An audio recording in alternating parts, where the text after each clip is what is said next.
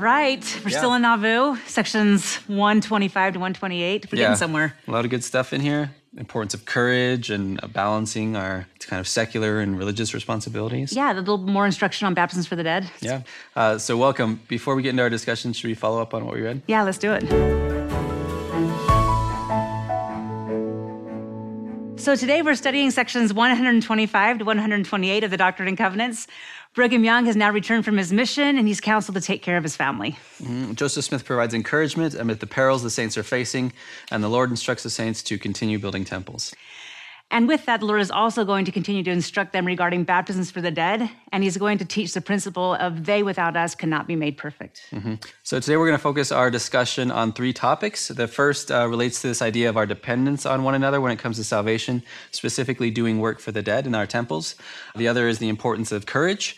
And the third is balancing the gospel with life's commitments. So, in order to help us to dive deeper into these scriptures and especially these topics, we have invited our wonderful guest today, Carol Costley. Carol, would you meet us up here? Me too. We're really excited. It's good to be here. So, Carol, you are on the General Young Women's Board of the church. You also have a master's in social work from BYU. You were uh, a CEO of a nonprofit organization, and you currently work as a therapist helping addicts uh, in their recovery, correct? Yes, that's correct. Yes. Excellent. So we're, we're really excited to have you here today. I'm wondering, uh, before we get into our discussion, can you tell us a little bit about how you became a member of the Young Women's uh, Board? Well, um, it was at a really interesting time, actually. One of my children was really struggling with feeling like she fit in. And we were watching General Conference. It was April 2018. And she kept saying, You know, Mom, there's nobody up there that looks like me. And, and I was trying really hard to find someone that looked like her. And I said, Oh, look, there's this that lady right there in the choir. And she just says, Oh, Mom, you know what I mean. and I really was frustrated by that feeling that she had, and I wanted to help her, but I didn't know how. And I remember I went to my closet and I said a prayer. We came back and continued to watch the session, and that's when Sister Craven was called up. And my girls got so excited knowing that someone that they knew would be a part of the General Young Women Board. And I remember receiving an invitation to um, participate in a focus group, and so I went and was able to share some of my daughter's feelings and experiences in the Young Women's programs. And a few weeks later, I got a call yeah, to come down to the administration building downtown, and I received my call then. Mm-hmm. And so that was just a, a very sweet experience for me mm-hmm. and an answer to a prayer in a way that I never thought would be answered. The influence that you're having is mm. it's phenomenal. So thank you. It's been a great experience. So before we get into our discussion, I'm wondering, were there anything in these chapters that kind of, uh, or sections that jumped out to you as especially meaningful or significant? as I was reading about Joseph Smith mm-hmm. and some of the struggles and challenges that he faced, the adversity was so strong and so scary. I put myself in his shoes, trying to understand what I would do if I was being accused of things that were not true. I just don't know that I could have stood up and been as valiant as he was during that process. And that's what really stood out to me is that amidst adversity, he did not waver, mm-hmm. he did not doubt, mm-hmm. and he did not fear. Excellent. Should we talk history first? Yeah, give us a little context. And So, Joseph Smith has um, been in Liberty Jail. He's now left. We see section 125 just briefly. They're trying to find a place to, to live. 126, we'll talk about a little bit more, but Brigham Young has now returned home from his mission and he's receiving direction from the Lord about his family. 127 and 128, again, are very much temple sections of the Doctrine and Covenants. And so they help us understand the importance of this salvation for the dead and, and caring for those who have passed beyond the veil.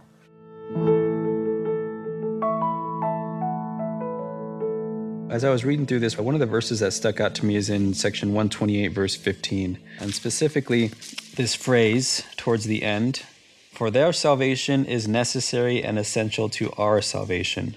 And this is where we get this idea of communal salvation, how we're dependent on one another for salvation. Why is it the case that our ancestors, that those who have passed on, that their salvation is necessary and essential to our salvation? What exactly does that mean? Yeah, Weston? Winston? I think it's just lots of things in God's plan is looking outwards towards other people, and especially since, you know, family is so central to his plan, he wants us to go beyond just our own little sphere of like taking care of ourselves, I'm gonna ensure my own salvation, but rather he wants us to look towards our ancestors to like link all those different generations so that we can feel more like a, a big family of God. Excellent. kind of just building off what Weston said, I mean, if you think about what salvation is, salvation is essentially to, it's not to live in a certain place so much as it is, as it is to be like God. And if we ask ourselves, how is God? Uh, take this to scripture. This is my work and my glory to bring to pass the immortality and eternal life of, of men and women. Second Nephi 2.26, the Lord doeth nothing save it be for the benefit of the world, for he loveth the world. As I read these verses and I ask, what is salvation like? What is God like? And what does it mean to be like God? This idea of turning to our ancestors is really enacting what it means to be like God, to turn outward and to work towards the salvation of our fellow human beings. Carol, any additional thoughts on that? I think about service and just seeing a need and pursuing a need. I remember I was looking for my ancestors, and they're from Jamaica and um, also England. And I remember feeling really frustrated because of the record keeping there. Mm-hmm. And I remember just struggling. And I went to a neighbor, and she helped me find uh, my grandmother. And once I talked to my niece about it, she went absolutely crazy and found all these other connections for us. Mm-hmm. And so I think that it's looking for ways that you can serve mm-hmm. and that you can bring people into the family. Really, it's that gathering. Mm-hmm. Uh, John Taylor has a quote that talks about the importance of our family relationships, especially, and he says, quoting Joseph Smith, he says, "The greatest responsibility in this world that God has laid upon us is to seek after our dead." I mean. the greatest responsibility. It's pretty strong. And then he continues, those saints who neglect it do it at the peril of their own salvation. And so then continuing why this is so important, uh, John Taylor then says, we cannot be made perfect without our progenitors.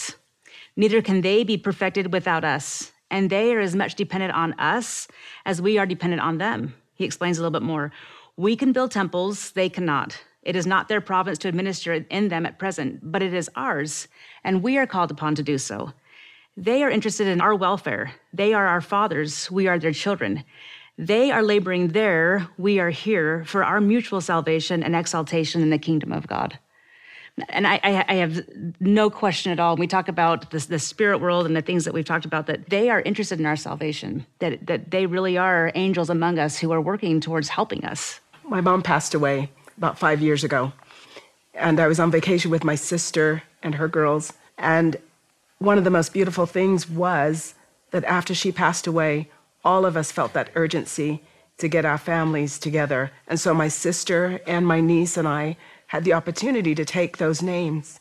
And when you're taking your own family, there is such a wonderful feeling and experience.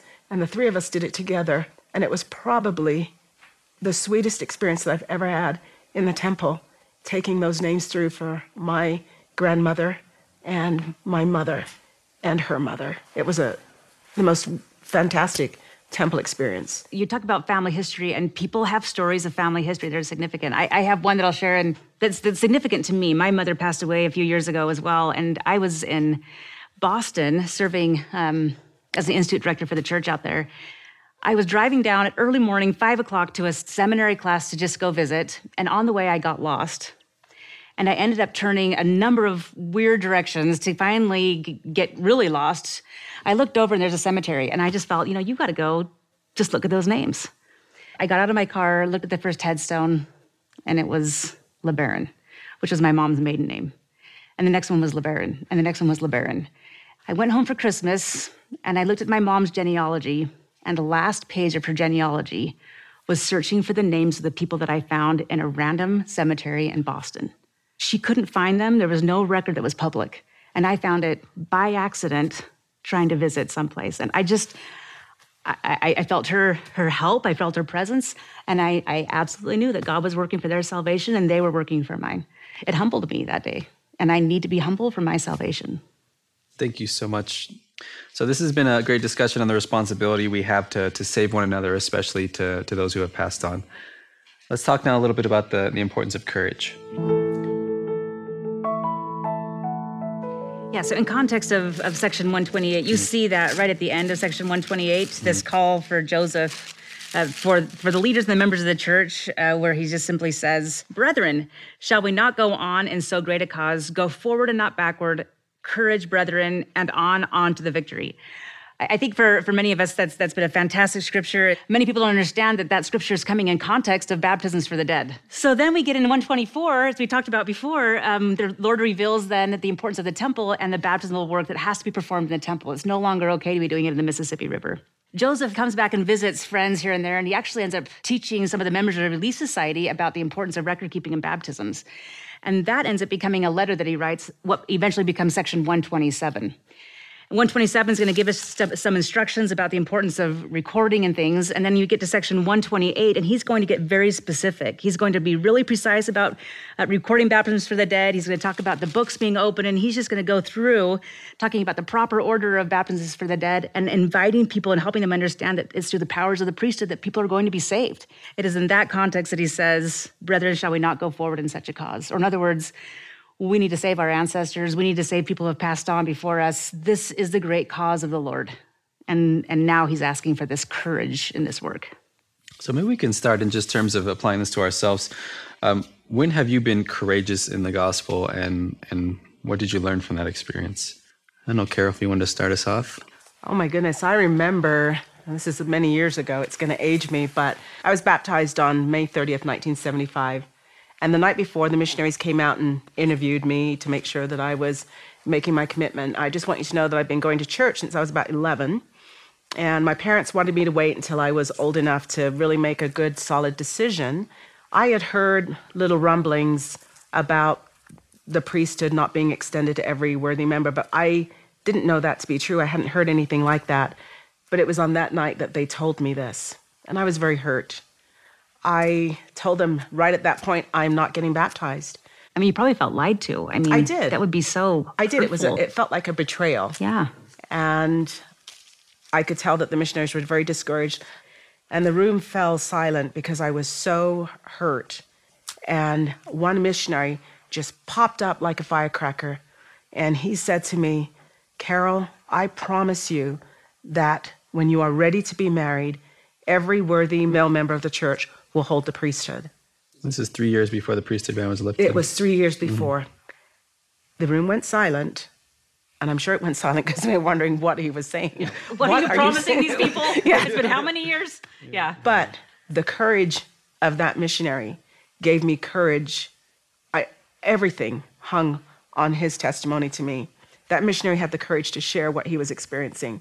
Can't imagine what it was like when he went back to the apartment, no. but and then I too had the courage to say, I'm going to hang everything on that.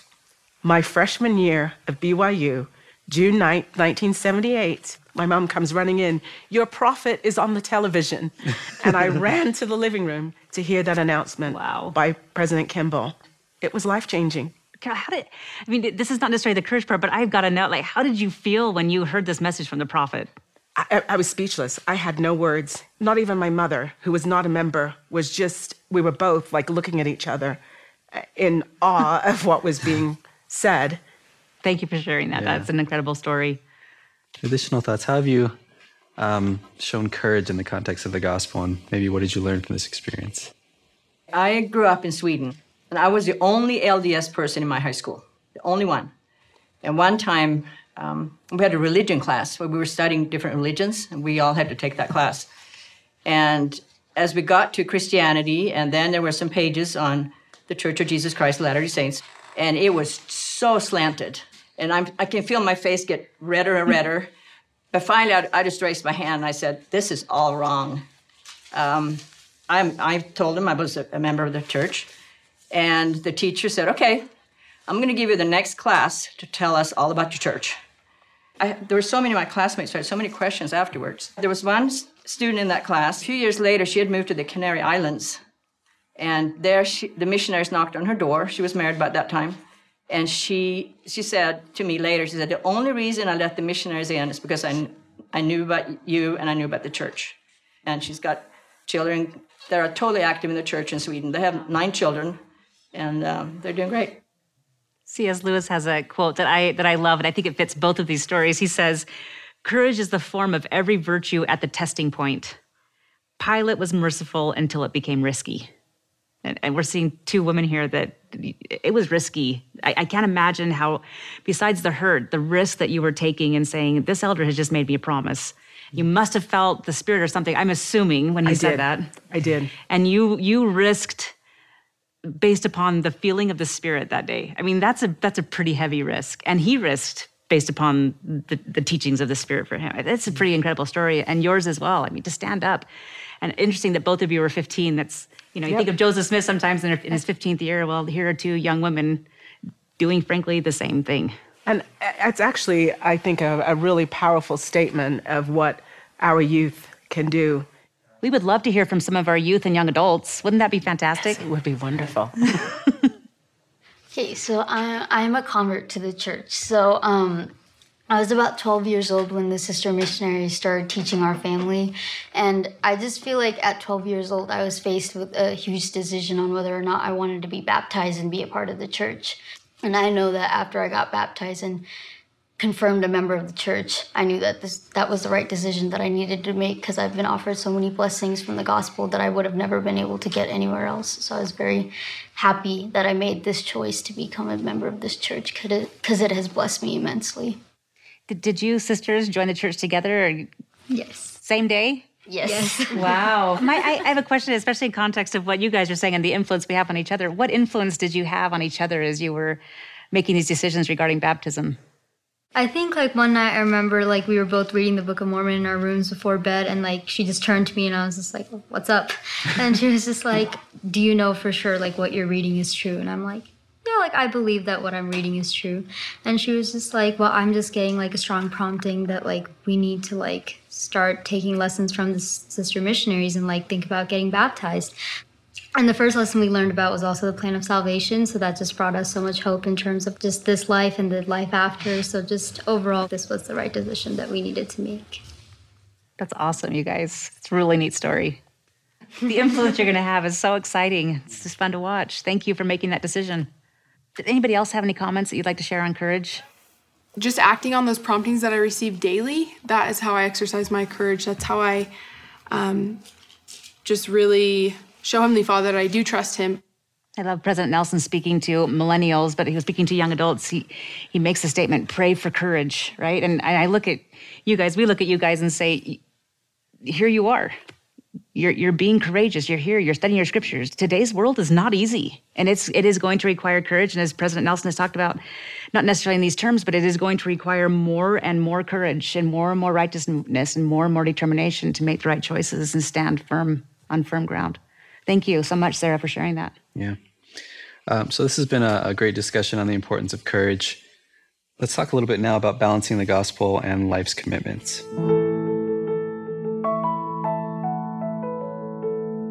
In section 126, you see that we're now in July 9th, 1841, and we're in Nauvoo. And then we learn in section 124 of the Doctrine and Covenants that Brigham Young is called to be the president of the Quorum of the Twelve. So now Brigham is home from his mission. He's wondering what he's supposed to be doing, and this revelation comes in context of that. And, and I just love it. I mean, at one point, he was asked basically to sacrifice everything, leave your family, everything will be taken care of. He had to trust that. And now in section 126, we hear, Dear and well beloved brother Brigham Young. I just love that terminology from the Lord. Uh, Verily, thus saith the Lord unto you, my servant Brigham, it is no more required at your hands to leave your family, as in times past. For your offering is acceptable to me. I have seen your labor and toil and journeying for my name. I therefore command you to send my word abroad and take a special care of your family from this time henceforth and forever. Amen. It's a very short, you know, three verses, but I think the Lord is teaching an important lesson on balance. Uh, sometimes He requires us to sacrifice all things and to give everything and all of our time and energy to the Lord. At other times, He is asking us to turn our attention to our families. I, I love that Elder Bednar, one time he taught it, he said, if you're saying yes to one thing all the time and no to the other, you're, you're probably not in balance. Yeah. I think we actually have a video um, regarding this topic. Hello, my name is Victor, and I'm from San Diego, California, and this is my wife. Hi, I'm Jessica Hernandez and I'm from Mexico City. Our question is How can we develop a good plan to balance both our gospel commitments and personal commitments? I think it's a, a really good question because I really feel like there are seasons. Yeah. And I love that um, Brigham Young was told that his his service was acceptable. I would love to be told by the Lord that my service and my work here has been acceptable. And so I think that it's important for us to realize that there are seasons for everything. And this time it was Brigham Young's season to be with his family. And also, I think that the Lord was telling us that families are important and they're uh, a specific part of helping to grow the gospel comes from within that family unit. That's great. Additional thoughts on balancing personal responsibilities and, and church responsibilities? So, I remember a time a few years ago where we had just gone through a difficult move. I had a daughter getting ready to get married on another continent, and he was starting a new job. And I received a very time intensive calling, and I just thought, how, how can I do this? And at the time, I felt overwhelmed. But looking back, I am so grateful because that is when I drew so close to the Lord. I had to lean on Him. What I was trying to do was impossible. And it helped me realize that everything, my family, my calling, everything was His work, and He would help me. When I leaned on Him, inspiration just poured in. I love the idea how looking into when you first received the calling, you saw it as almost impossible, and yet when you were experiencing that tension, you realized how productive it was for your relationship with God. It was in that tension that you came to know the Lord and how He guides you. It just makes me think that we're not supposed to know how to balance it because if we did, then we wouldn't have that experience of coming to know the Lord in trying to balance it. Cachet. For me, I feel like I've had to remind myself that both work that I do at home or whether it's in my calling or whether it is at work um, if I'm trying to be like God and His purpose is to bring to pass the immortality and eternal life of man, I do that in my home by the influence that I have on my family. And I mm-hmm. do that at work by the opportunities that I take to be courageous when I do talk about the gospel. And I do that on my calling when I am specifically doing a very specific work that the Lord has called me to. And so for me, when I've tried to figure out where and how I need to balance, I've I've had to give myself grace and remind myself that if it is in line with the purpose I feel that the Lord has for me, whatever it is, it will still fulfill the Lord's purpose of bringing other people to Him. Thank you. I think it's also extremely important on this topic, and I, I, think we understand this, but the importance of not judging other people based upon what our uh, definition of being in balance is, right? Mm-hmm. I mean, there are some people who are going to receive revelation for their lives that may look very different than what your life or your expectations for an individual could be. There, there may be there may be women, for example, who are working and they have children at home, or who are getting their education, or there may be there may be men that are staying home with the family, and and peop, we have to allow people to be guided by the Spirit. I, I think that that's so important um, to be able to be in a family unit, pray, trust in the Lord, and then have the courage to go with what you've been told. I was a CEO and I walked away from that job, and a lot of people had a lot of strong opinions about my decision when I walked away to raise my children. I just think it's really important to allow other people to receive personal revelation for their lives, for their families, or for whatever situation they're in, and to be able to move forward and support them in that decision. I remember telling people my entire life that the moment I have children, I will be home. But then, in making a decision about adopting our two girls, I had the strongest impression almost at the same time adopt your girls, but do not leave your work. And it was like, just like that. And so these are two examples, and, and you have to be able to, to figure out those decisions. There, there are some things that the Lord is going to teach us and principles that we're going to try to follow generally, but you know, the Lord is going to speak to us individually, and we have to learn to hear his voice. And that their pattern may be different. Yeah. And that we need not comment. yeah. And in fact, my decision, one of the ways I knew it was right for the Lord is because it was absolutely against what I had already determined to do. So I knew that it wasn't coming from me because it wasn't my desire. So this has been an excellent discussion on balancing uh, the gospel with life's commitments. Thank you so much for, for your comments and uh, your questions and discussion. Carol, we wish we had so much more time with you. You've seriously been an inspiration. Thank you for being courageous. Uh, thank you for being a, a, voice for so many of us in the, in the world. We appreciate that. Thank you for having me. We'd like to thank you also, those of you here in our in our audience. We're grateful that you are here. We're grateful for your thoughts, your insights. And to those of you at home, thank you for sending us your comments and your questions uh, via social media. We'd love to have you come join us in the studio sometime, but if you can't, we hope you'll tune in next week for Come Follow Up. Thanks. Come Follow Up is a production of BYU Broadcasting.